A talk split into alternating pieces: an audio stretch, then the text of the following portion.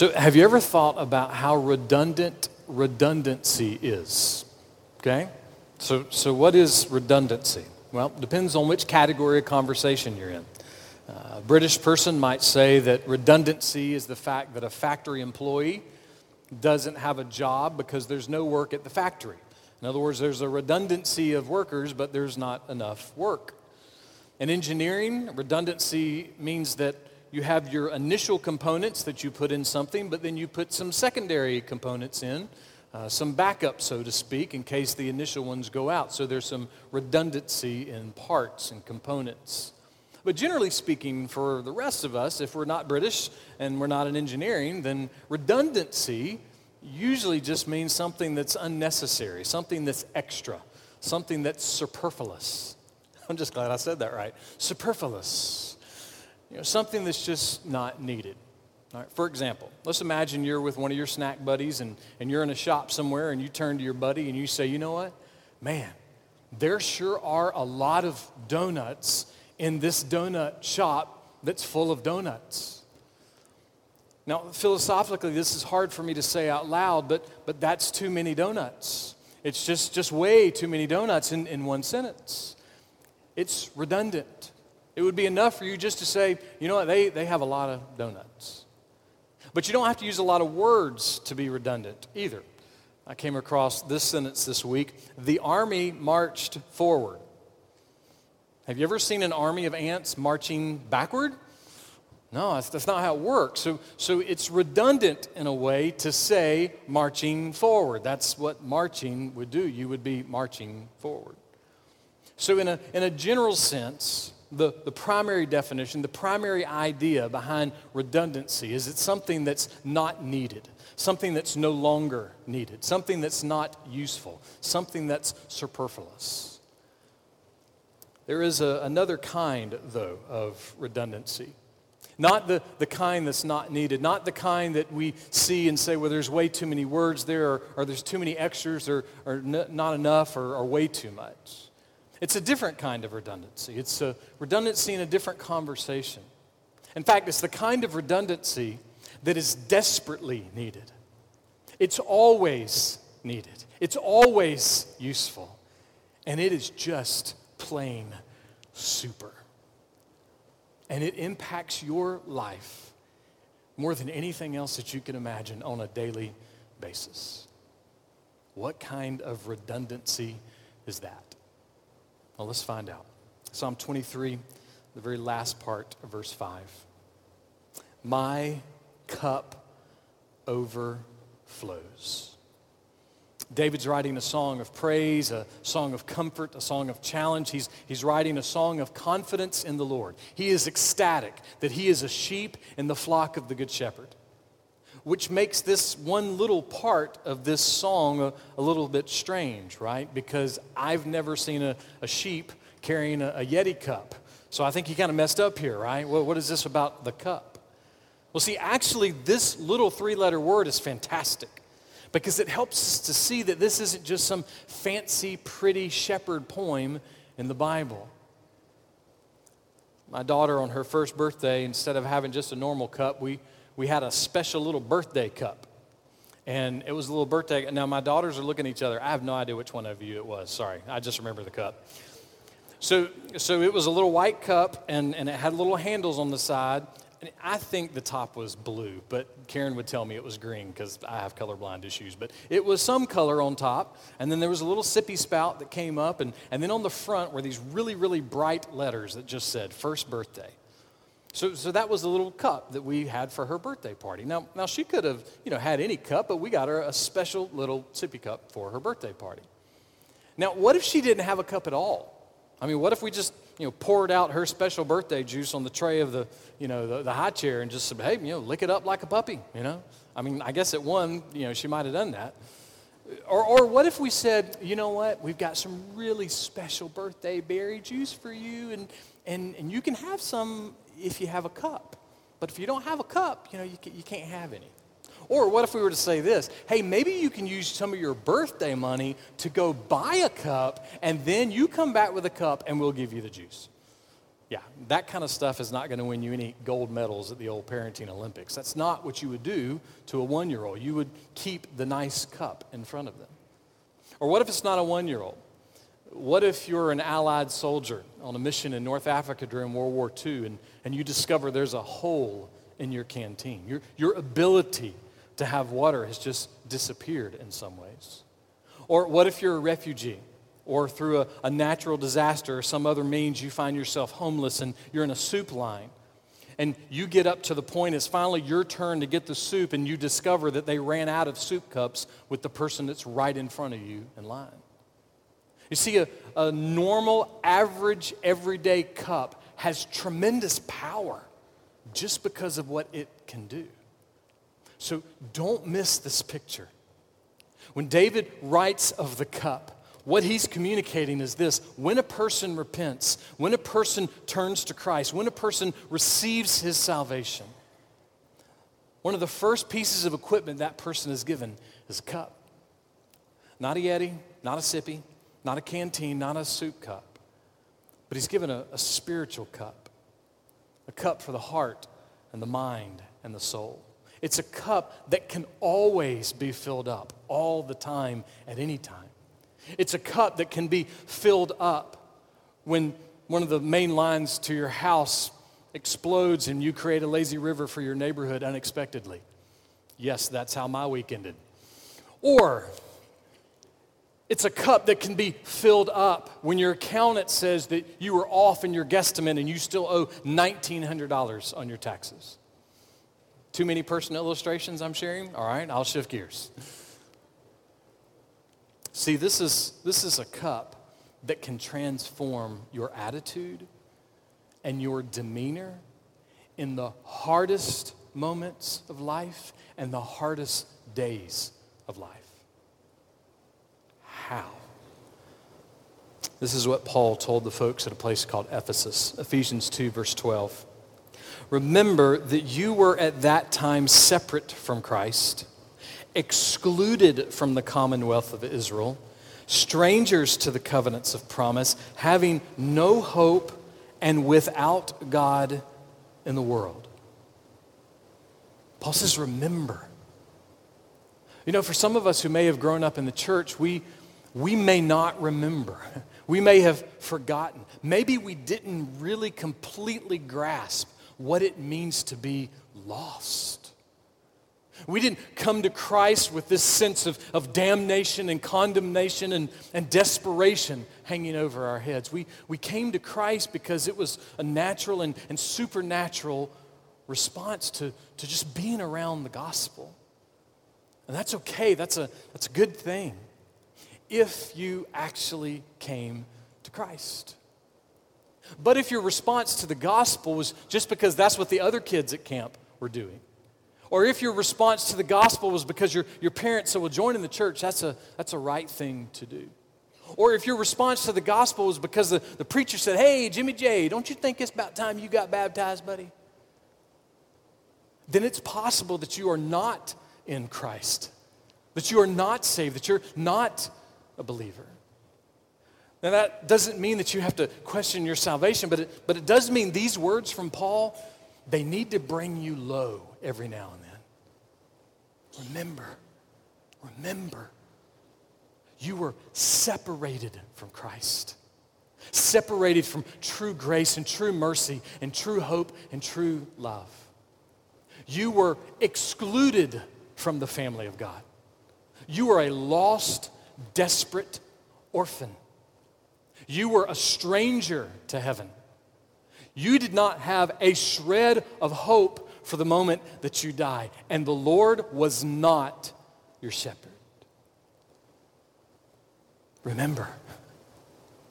And even if you don't remember, remember this that the Bible says that what happened to you was that the Spirit quickened your heart and your mind and your soul to hear and respond to the gospel and to become convinced that you had fallen short of the glory of God, that you did not match up.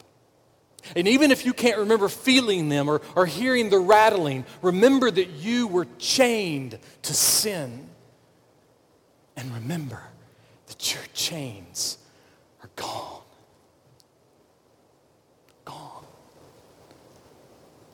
This is what Peter said, 1 Peter 2:10, "For you once were not a people, but now, now you are the people of God. You had not received mercy, but now you have received mercy." Just, just think about that, that moment. You, there's a reality here. Without Christ, you are, you're nothing. Even if what you can remember is that you were a fairly decent kid who, who kind of obeyed your parents and, and went to church with them, even if that's your story, you were still dead in your sins. You were a, a corpse of sin and rebellion laying in a canyon of darkness. That's why we come to Holland Avenue. He always says those encouraging things. But it's true. This, this is how the scripture says our life exists apart from Christ. And so in the darkness, then the scripture comes through with this amazing truth. But God, being rich in mercy because of his great love, made you alive together with Christ. By grace, you have been saved. The darkness is real, but so is the transfer into his marvelous light. And what does all that mean? Well, here's what it means. I love the simplicity of how Spurgeon puts it. You have a cup. You have a cup. You are no longer separated. You are no longer excluded. You are no longer a, a, lost, desperate orphan. You are no longer outside of God's family. You no longer have no hope at the moment of death. You have great and eternal hope. And now the Lord is your shepherd. You have a cup. You see, a believer in the morning and at night and all day long can keep whispering and shouting to himself or herself, I, I have a cup. I, I have a cup. And how do we get this cup? Well, we get this cup through another cup. A few hours before he was arrested and crucified, Jesus was praying in a garden on the eastern side of Jerusalem, and this is what he prayed Matthew 26, 39. My Father, if it is possible, let this cup pass from me. Yet not as I will, but as you will. Jesus is, he's on his face in prayer. Father, please let this cup pass. What does he mean? Well, he's not primarily praying because he's overwhelmed with death on the cross. It's not the cross that he's wanting to pass. Death on the cross was, was the plan. So it's not just a, a primary fear over the cross because this was what he was going to do all along. So, so why? Why this pleading prayer? God, would you let the cup pass? Here's why. See, Jesus was no longer in the manger, he was no longer in the carpenter shop. He was no longer teaching from village to village. He was no longer preaching about the kingdom of God. All of those times had passed. And now the time had come. The time for him to go to the cross, the, the time for him to be crucified. And there's no way that we can fathom the pain that Jesus endured. From what history tells us and from what we see in the scripture, Jesus would have been nailed to the cross with, with what we would think as, as railroad ties, his, his hands and his feet to these huge timbers. And crucifixion was designed to, to suffocate a person. So, so Jesus would have to push up with his feet just to have breath. And every time he pushed up, the, the nails in his hands and the nails in his feet, they would, they would send excruciating pain throughout his body. And then you add to that the, the crown of thorns in his head with, with inch or, or longer thorns pressed into his head. You add to that the, the spear that was shoved into his side, and, and we get this brutal picture of the death of Jesus that's really beyond our comprehension and that we need to sit and remember and think of more often. And he suffered all this alone. His closest friends, they abandoned him. People that he loved and created shouted, Crucify him. But it wasn't the loneliness that threw Jesus down on the ground in the garden praying. It wasn't the abandonment of his friends. And it wasn't the, the torturous death on the cross. No, when Jesus asked the Father to let the cup pass, it was something completely different. See, he knew what was going to happen on the cross. It wasn't the death. See, Jesus knew he was going to have to drink the cup of God's wrath. He knew that, that he was going to be the one and only universal scapegoat for sin. That the curse that belongs to us was going to fall to him.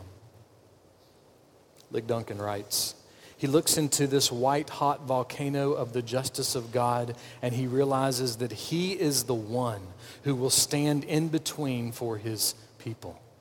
And he feels something of the weight of the penalty for that sin. He was becoming overwhelmed with the curse. Remember, Jesus did not just die as, as an example to us, He died as our penal substitute.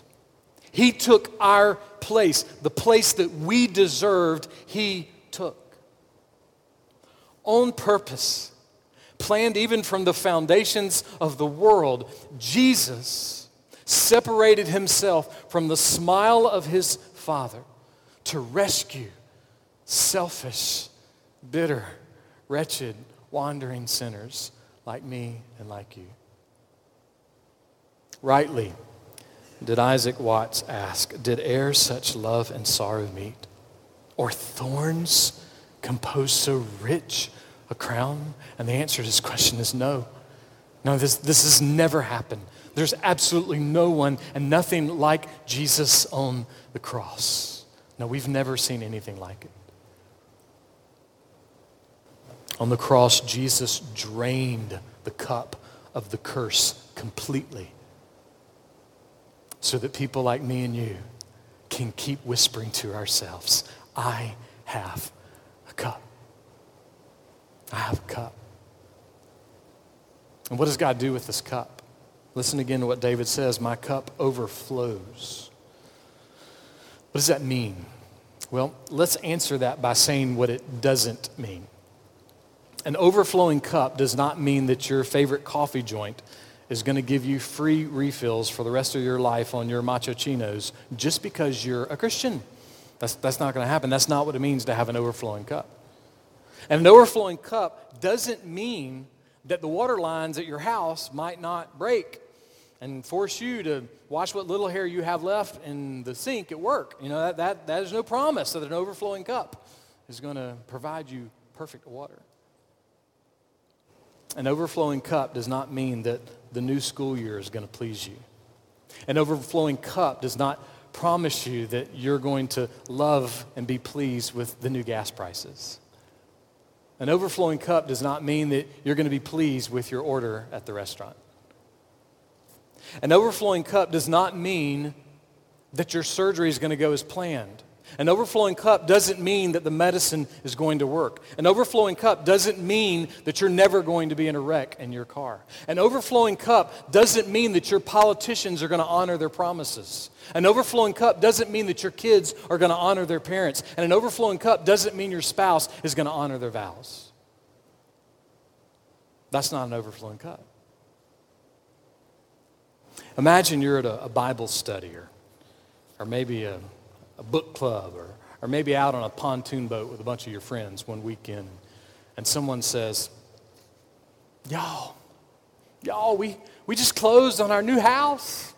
And our old house, it sold in 98 seconds after we put it on the market, and it, and it sold for $5,000 more than what we were asking. And on our new house, the builder, he messed up on the paint in the bathroom. He, he painted it blush instead of bashful. And, and since they messed up, they built us an in ground pool in the backyard with a huge slide just to say they were sorry. Oh, we are so blessed. Ever been in that conversation? no. Something kind of like that close to that happened to Sheila Dougal. She is a wife and mom and nurse in Arizona, and this was her response. It was at a Bible study. She says this owning a nice house with a spacious kitchen, or driving a shiny car with no dents, or basking in financial abundance in easygoing circumstances are not reliable evidences of God's blessing in this age. The formula might look attractive in a movie, but it contradicts both the Bible and the real life experience of many struggling saints who are faithful in the challenges, insecurities, and pains of everyday life. She goes on. God's common kindness reaches us all, but it takes saving grace to turn to Jesus when marriage is hard, when my friend loses three babies, or when a young missionary is told he has end stage cancer. The Bible doesn't offer a formula but points us to a Savior, a battered, crushed, beaten, bruised, bloodied Savior. And the special blessing of God's presence is with those who are walking in suffering the same road Jesus Himself walked. He is present in the path of pain and the path of trial and the path of heartache. That's what it means to have a cup that overflows.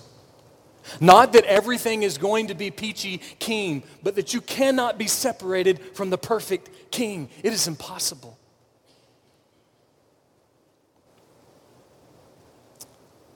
See, the truth of the cup and the truth of the gospel is that there is not a moment of my life or your life as believers that we cannot look at the cross and see that in the crucifixion and the resurrection we have historical and spiritual realities. And we cling to those and we hold up our empty cup and we let God pour the gospel in again. And then we look up and from the bottom of our soul, we sing and we shout, You stay the same through the ages.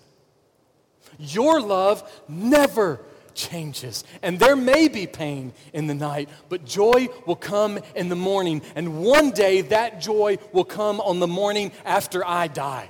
And I will no longer care about the color of my bathroom because I will be with Jesus. Dear Christian, you have a cup. You have a cup. Praise the Lord. Oh, my soul. She had been in and out of miserable relationships her whole life. She didn't have five failed marriages. She, I mean, she didn't have one failed marriage, she had five failed marriages. And the relationship she was in at the time, uh, the guy wasn't even her husband. People in town gossiped about her and they avoided her, didn't want to have anything to do with her. She was broken, she was hurt, she was full of pain. Her heart was dirty and her heart was, was just desperate in despair. And then she bumped into this stranger. And the stranger made a really odd offer to her. The stranger was Jesus, and this was the offer. John 4 14. Whoever drinks of the water that I will give him shall never thirst. She had never heard anything like that before. I mean, she had a, a lot of promises that she heard people make to her, but she had never heard anything like that.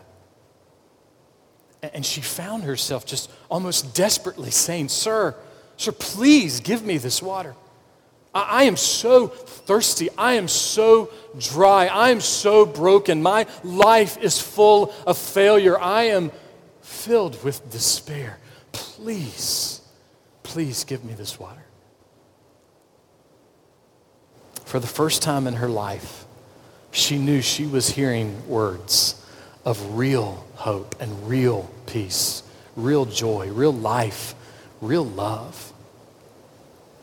And what happened after she talked to Jesus? John 4, verses 28 and 29. So the woman left her water pot and she went into the city and she said to the men, Come see a man who told me all the things that I have done. And at first glance, this may not seem like a real big deal.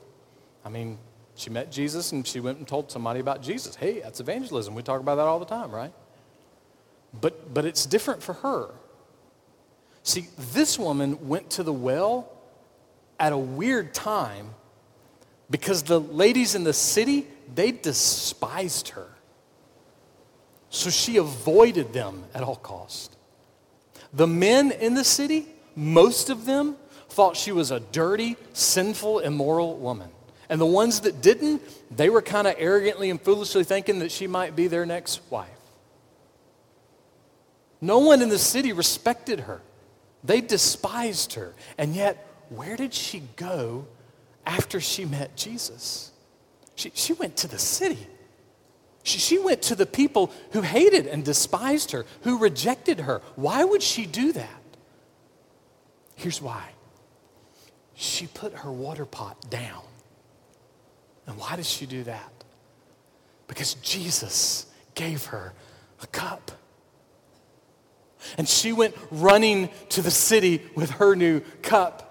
And her cup was so overflowing with the grace and the hope and the mercy and the love and the truth of Jesus that it drowned out all of her hurt and all of her pain and all of her shame and all of her rejection. And it spilled over with all of that grace and all of that truth into the lives of people who hated and rejected and despised her.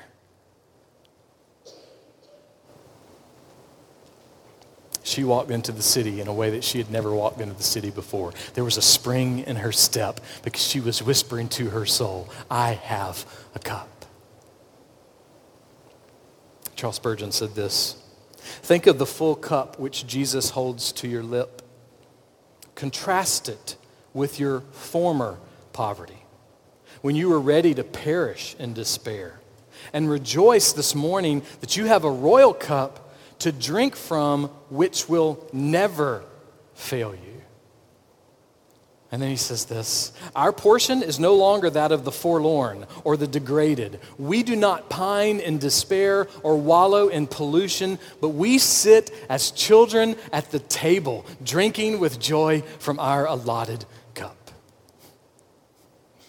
Do you have that allotted cup? Do you have a cup? If not, please know the offer from Jesus has never changed. Repent, turn to Him, come to Him, drink, and never thirst again. And if you have already found that cup, then please know this. You have a place at the table. You have a place at the table. And your cup was designed to overflow with hope constantly. So drink, drink and enjoy the redundancy, the beautiful redundancy of your salvation. You have a cup. Praise the Lord, oh my soul.